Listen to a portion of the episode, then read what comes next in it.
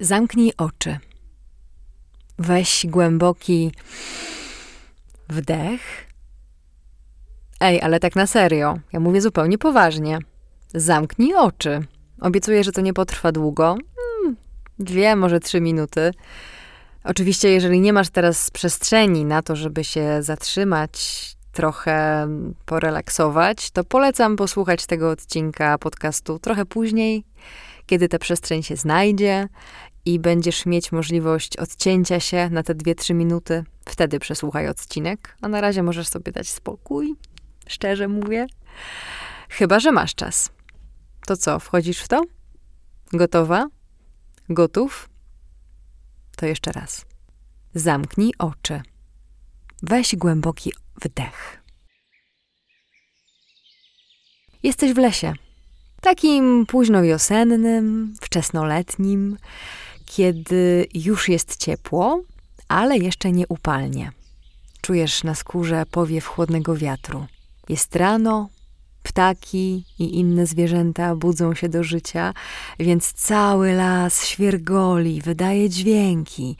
Słyszysz dzięcioła, szpaka, kosa. Gdzieś niedaleko orzechy wcina wiewiórka. Gdzieś przebiegła pod nogami jaszczurka. Słyszysz? Idziesz właśnie tym lasem. Wybrałaś, wybrałeś się na poranny spacer. Po drodze przyglądasz się liściom, dotykasz kory drzew. Możesz się też przytulić do drzewa, jeżeli masz na to ochotę. Wciągasz zieleń oczami, taką zieleń, której kolor jest teraz najbardziej nasycony. To, to jest ta jedna, jedyna w roku zieleń najbardziej zielona. Widzisz? A teraz podchodzisz do drzew, wśród których rozciągnięty jest hamak. Ktoś go tutaj przygotował specjalnie dla ciebie. Kładziesz się. W hamaku jest poduszka, żeby było ci jak najbardziej wygodnie. Opierasz głowę, relaksujesz się. Cały czas masz przymknięte oczy.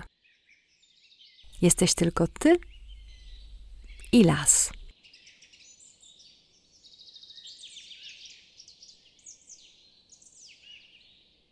I po takim wprowadzeniu możemy rozpocząć naszą właściwą opowieść.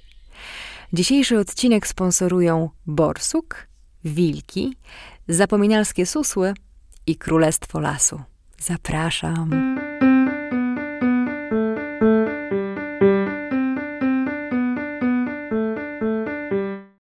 Las. Zero kilometrów rowerem, zero samochodem i zero na piechotę od miejsca, w którym aktualnie się znajduję. Jestem w lesie.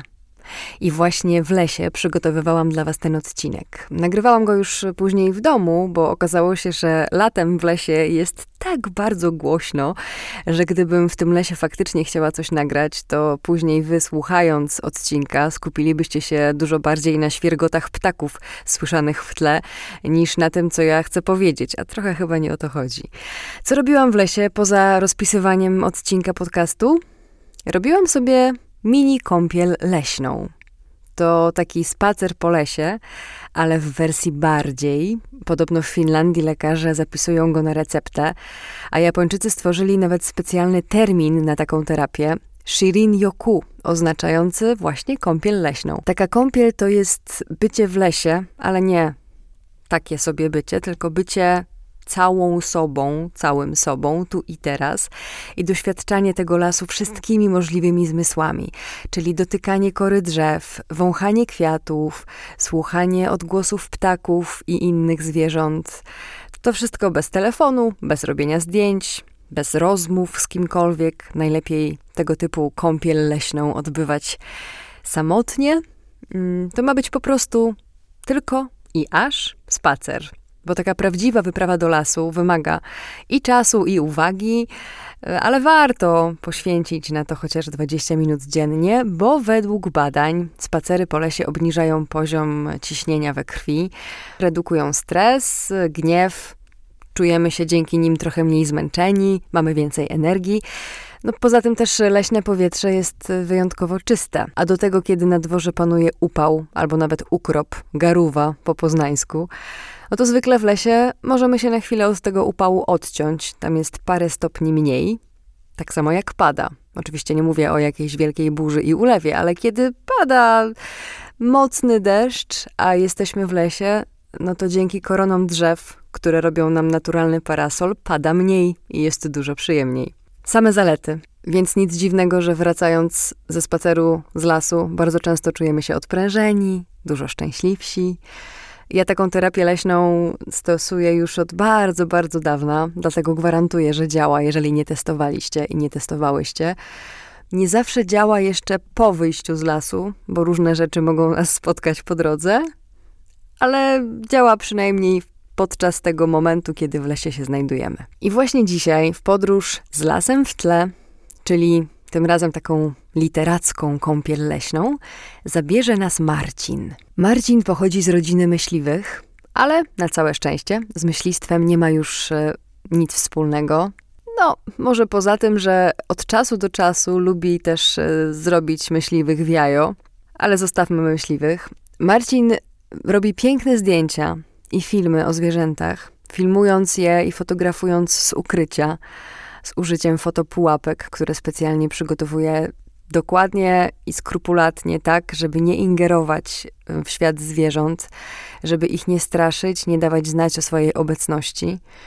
Zresztą filmy na temat tego, jak takie pułapki powstają, fotopułapki, możecie zobaczyć na YouTubie Marcina z Lasu. Serdecznie polecam, śledzę od bardzo dawna, podglądam, ale jakoś z książką nie do końca było mi po drodze i trochę żałuję, że tak późno po nią sięgnęłam, bo to jak Marcin opowiada o świecie zwierząt, kiedy robi to w filmie, a to jak opowiada, kiedy pisze, to są podobne, ale jednak trochę inne formy narracji i książkę czyta się naprawdę bardzo lekko i bardzo sprawnie. Tytuł książki Marcina Kostrzyńskiego, bo tak nazywa się autor, dużo bardziej znanego jako Marcin z lasu, Gawędy o wilkach i innych zwierzętach.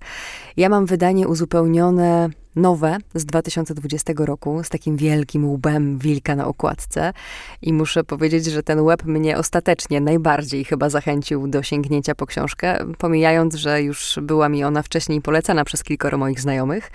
O wilkach w książce jest bardzo dużo. Od nich się też ta opowieść zaczyna. Jest sporo o mitach związanych z wilkami, które to mity autor odczarowuje i tłumaczy, co, jak, dlaczego. To jest pierwsza wartość książki, a kolejną są wspomniane wcześniej opowieści i przygody. Czytając te gawędy, które faktycznie są gawędami, Czułam się, jakbym siedziała na schodach leśnego domku Marcina Kostryńskiego i słuchała opowieści, obserwując jego zwierzęcą gromadę biegającą po ganku. Dokładnie tak człowiek może się poczuć. Czytając te gawędy, po prostu czuje się miłość, jaką autor darzy przyrodę, czuje się to, jak duży ma dla niej szacunek, przede wszystkim też jak bardzo go ona nieustannie fascynuje. Jednocześnie ta książka też uczy życia ze zwierzętami, zarówno tymi dzikimi, jak i na przykład naszymi, domowymi, bo psy i koty też są w tej książce obecne. Interesowałem się zwierzętami od dziecka, lecz świat, który widziałem, zdecydowanie różnił się od tego opisywanego w książkach czy przedstawianego w filmach dokumentalnych. Zwierzęta nie są istotami, których działania powodowane są jedynie instynktem. Bezwolne, stworzone tylko po to, by służyć człowiekowi w każdy możliwy sposób. Mają niepowtarzalną osobowość, uczucia i wrażliwość przypisywane do tej pory wyłącznie ludziom. Chciałem przekazać to, co ja widzę, podzielić się obserwacjami. Na początku były to programy telewizyjne, później filmy, teraz książka. Gawędy o wilkach i innych zwierzętach pokazują świat przyrody w taki sposób, jakby się oglądało bardzo dobry i bardzo wciągający film ze zwrotami akcji. Czasem on jest trochę tragikomiczny, ale też niestety momentami pełen łez i bólu. Nieodgadniony, tajemniczy, zabawny, ale co najważniejsze, wart uwagi i troski oraz bliższego poznania. I ta książka także tego uczy. Czego konkretnie? Prostych rzeczy. Na przykład, że Dużo lepsze i dużo mądrzejsze od wielkich, głośnych posunięć, mających na przykład na celu zadbanie o dobro przyrody, są te drobne, codzienne, blisko nas, wykonalne od zaraz. A na przykład szumna, wirtualna adopcja wilka, rysia, pszczoły, do której to adopcji dostaje się certyfikat ładnie wykonany na maila, czyli po prostu podziękowanie za danie datku na jakąś organizację nie zawsze jest y, dobre, bo nie wiemy na co dokładnie te środki idą, na które wilki, na które rysie, na które pszczoły, co im jest kupowane, czy w ogóle cokolwiek, na jakim terenie one się znajdują, jak długo tam przebywają, jak długo otrzymują coś z naszych datków, czy faktycznie nasze pieniądze trafiają na ten konkretny cel, który chcieliśmy.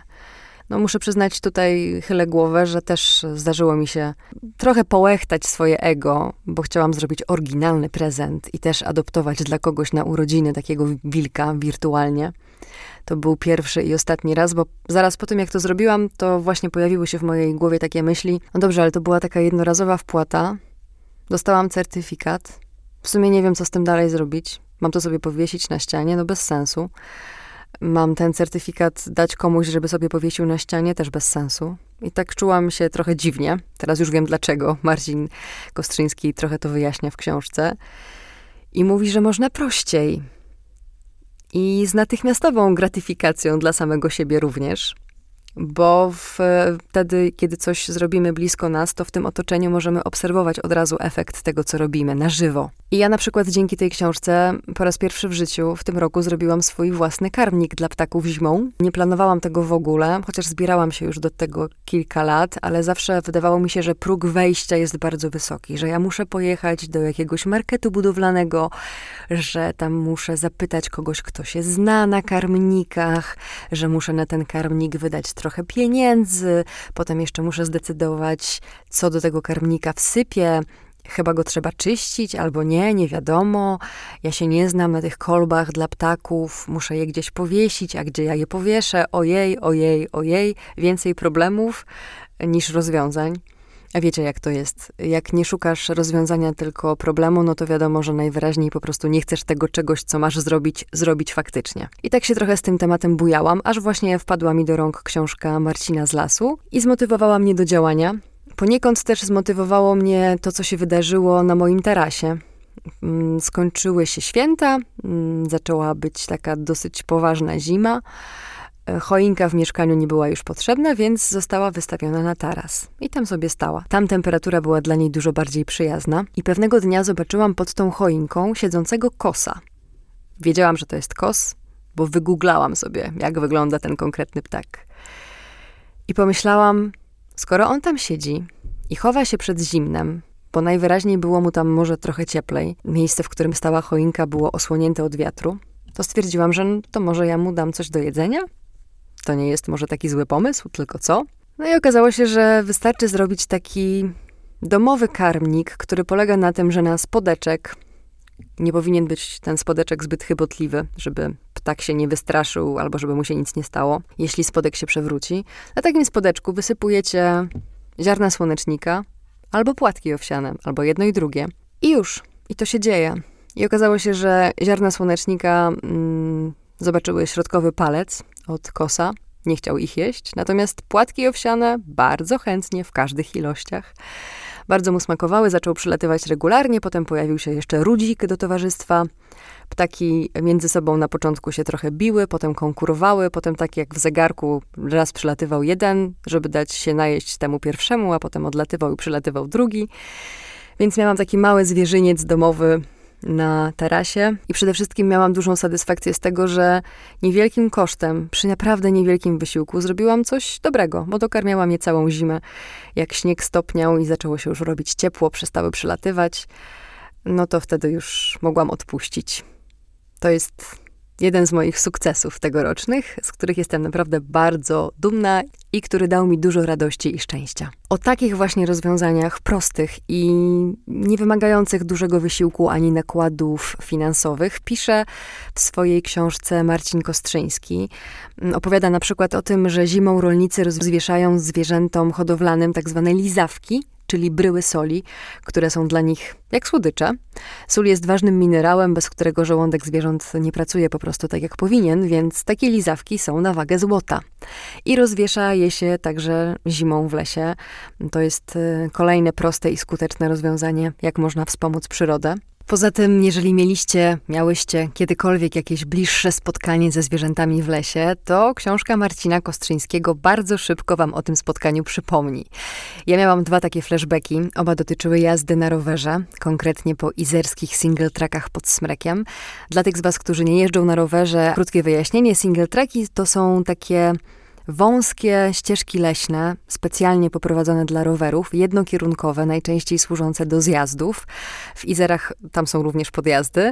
I po takich singlach specjalnie przygotowanych, z wykorzystaniem ścieżek, które już na przykład są po prostu w lesie, albo ze stworzeniem innych, bez specjalnej ingerencji oczywiście w przyrodę, żeby je nie niszczyć.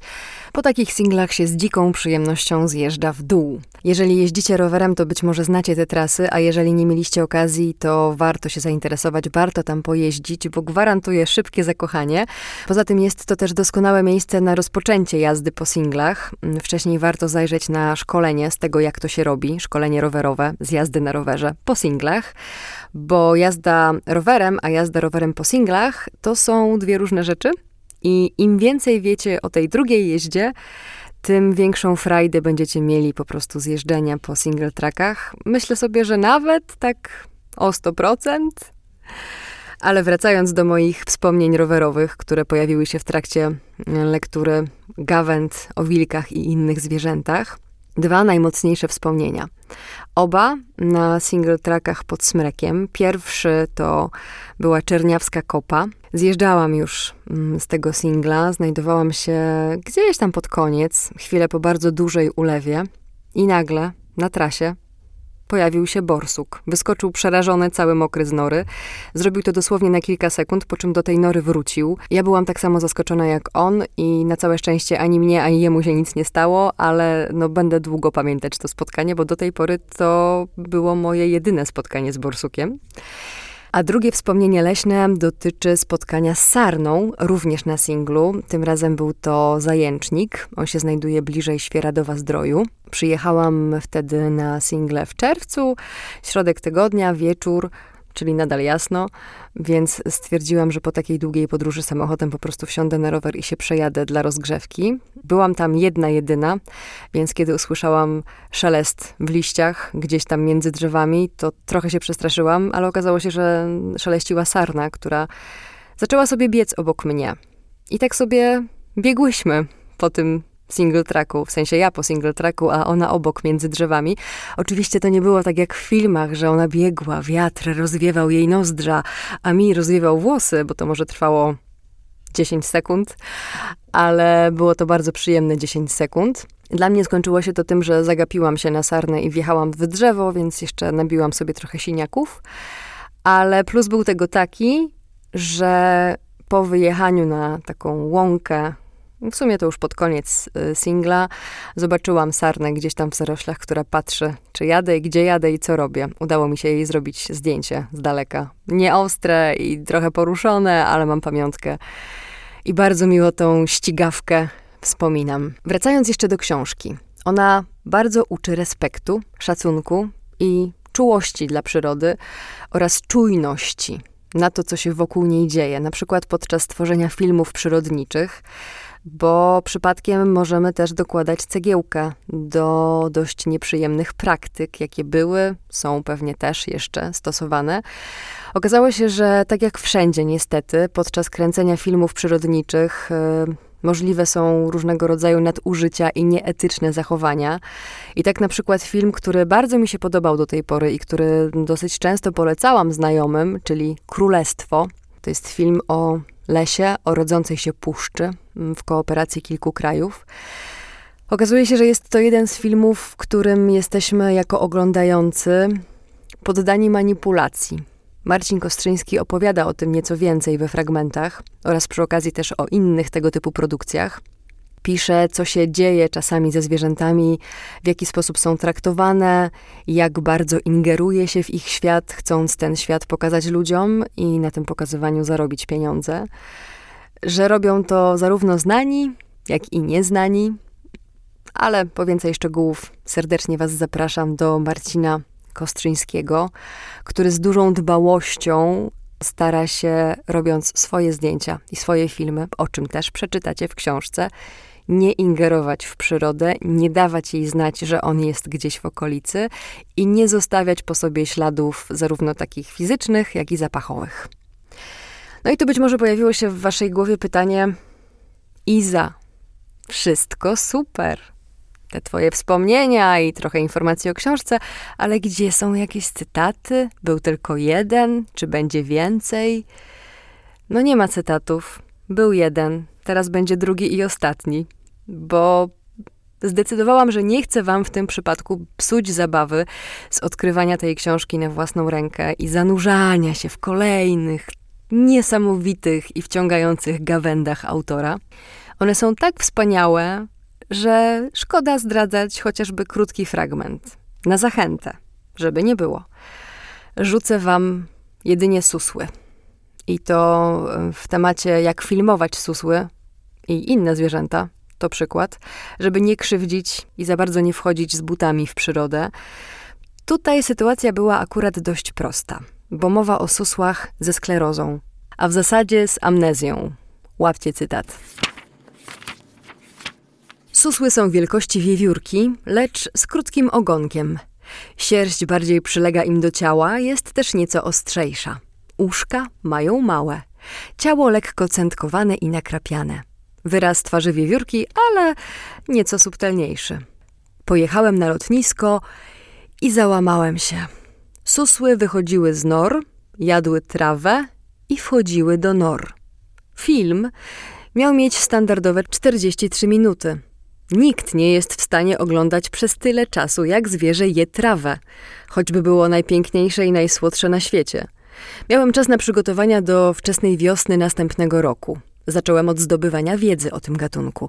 W tamtych czasach internet raczkował i nie zawierał tysięcznej części tego, co dziś można w nim znaleźć. Szukałem więc konwencjonalnie. Natrafiłem na interesujący doktorat.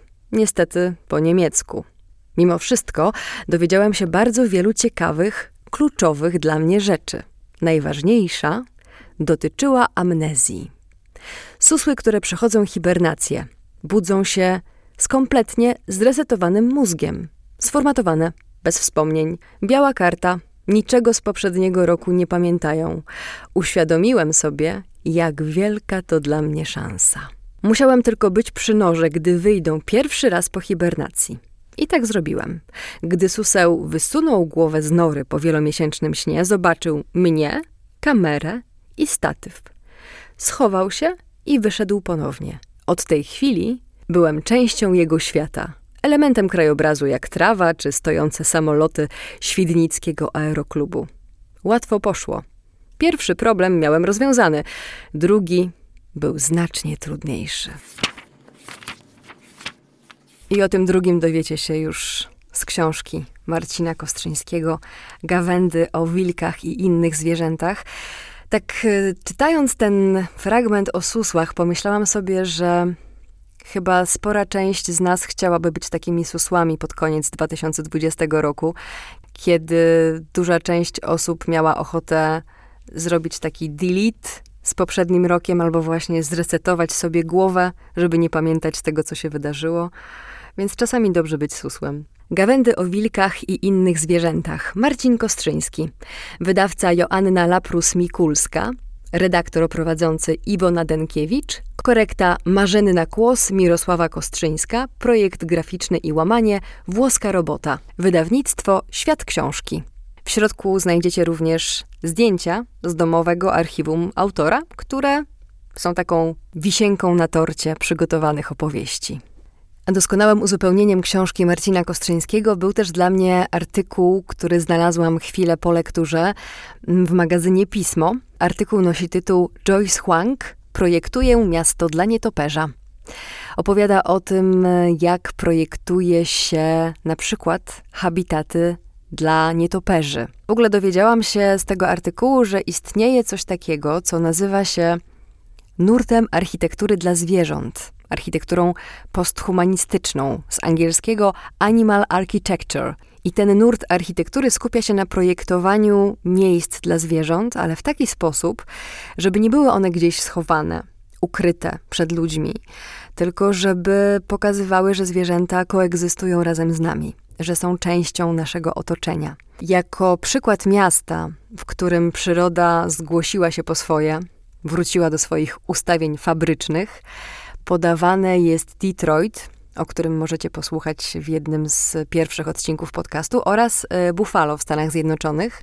Tam po tym, jak zniknęły wielkie fabryki e, koncernów e, samochodowych, flora i fauna zaczęła powoli wracać do miasta, odradzać się, zdobywać to miasto na nowo.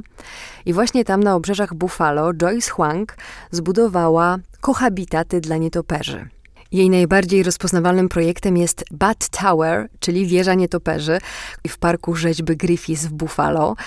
W przeciwieństwie do takich tradycyjnych nietoperzowych budek, mm, które raczej są mało estetyczne i w ogóle małe, wieża nietoperzy jest wysoka na aż dwa piętra. Bardzo trudno ją przeoczyć i w sumie też trochę o to chodzi. Jest skonstruowana z gęsto ułożonych drewnianych żeber, a przestrzenie między tymi żebrami to są docelowe habitaty nietoperzowe. Tam jest ciemno, ciepło i ciasno. Taka trochę pionowa jaskinia, jak mówi autorka projektu. Z jednej strony wieża nietoperzy wygląda jak taka przerośnięta wieżyczka, którą możecie spotkać na obrzeżach lasu, taka wieżyczka na sterydach i to pokaźnych, a z drugiej strony jak opuszczony, bez piwnicy, wysoki na dwa piętra mm, dom albo fragment domu. Podlinkuję Wam artykuł i podlinkuję Wam również w źródłach do tego odcinka namiar na fotografię z wieżą nietoperzy. Zresztą wystarczy, że wpiszecie sobie w Google wieża nietoperzy, Buffalo i ta konstrukcja wam wyskoczy. Robi naprawdę duże wrażenie.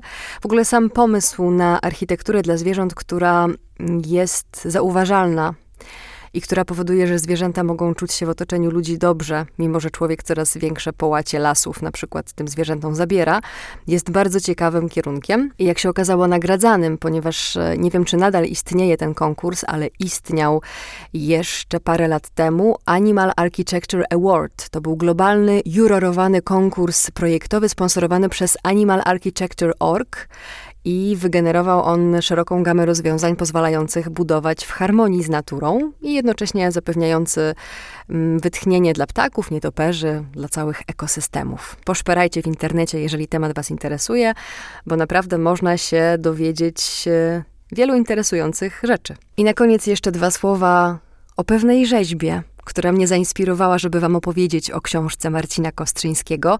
I była mm, ta rzeźba trochę punktem wyjścia, nawiązaniem ale też można powiedzieć, że ciągiem dalszym, taka mała kombinacja. Książkę Marcina z lasu czytałam zimą i już wtedy chciałam nagrać ten odcinek, ale jakoś nie miałam weny, nie złożyło się. Za to zrobiłam zdjęcie mające na celu promować ten odcinek w sieci.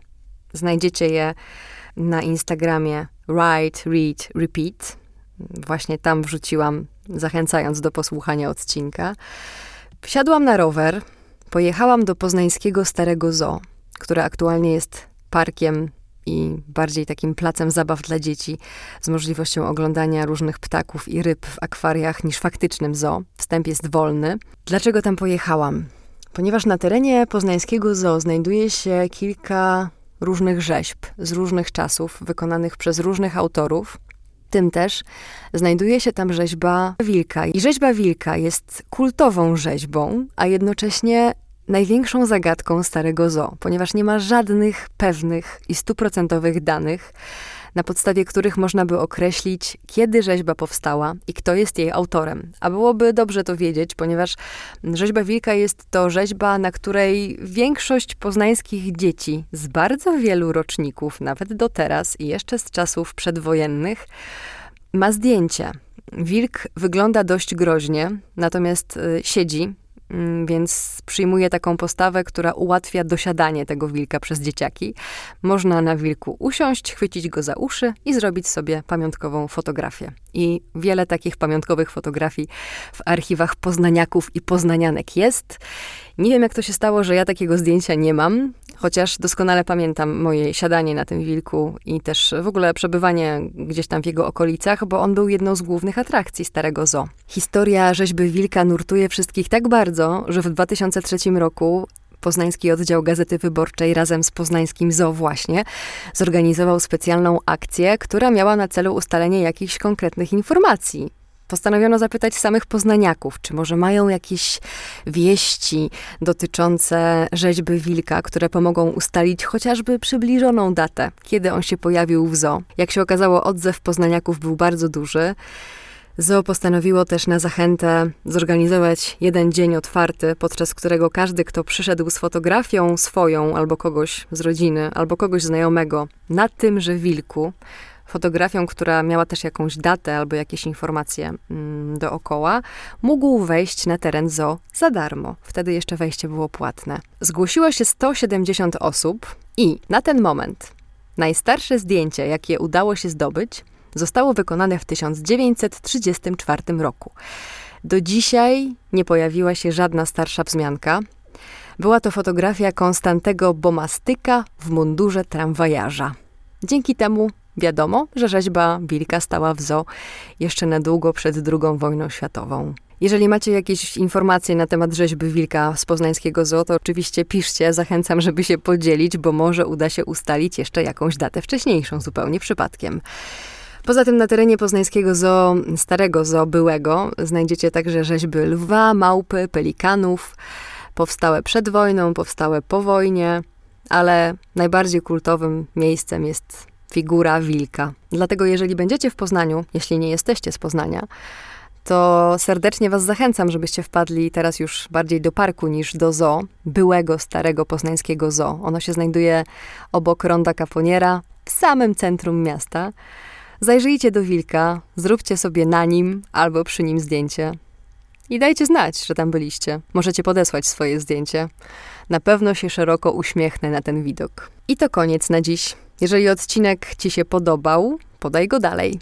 Każde Twoje podanie dalej i podzielenie się namiarem na mój podcast, no co tu będę dużo mówić, to jest jak taki strzał endorfinami w samo serce, więc w ogóle się nie hamuj, drogi człowieku słuchający. A jeżeli chcesz być na bieżąco z kolejnymi odcinkami, to polecam subskrypcję w aplikacjach podcastowych albo na YouTubie. Możesz też wrzucić kilka słów recenzji na Apple Podcast, jeśli to tam słuchasz e, mojego podcastu, albo mm, w swoich lub moich mediach społecznościowych. Będzie mi naprawdę bardzo miło. To co? Słyszymy się już całkiem niedługo. Czytajcie na zdrowie i udanych kąpieli leśnych. Pa! Good evening, Magdalena. Have you seen the man on the bicycle?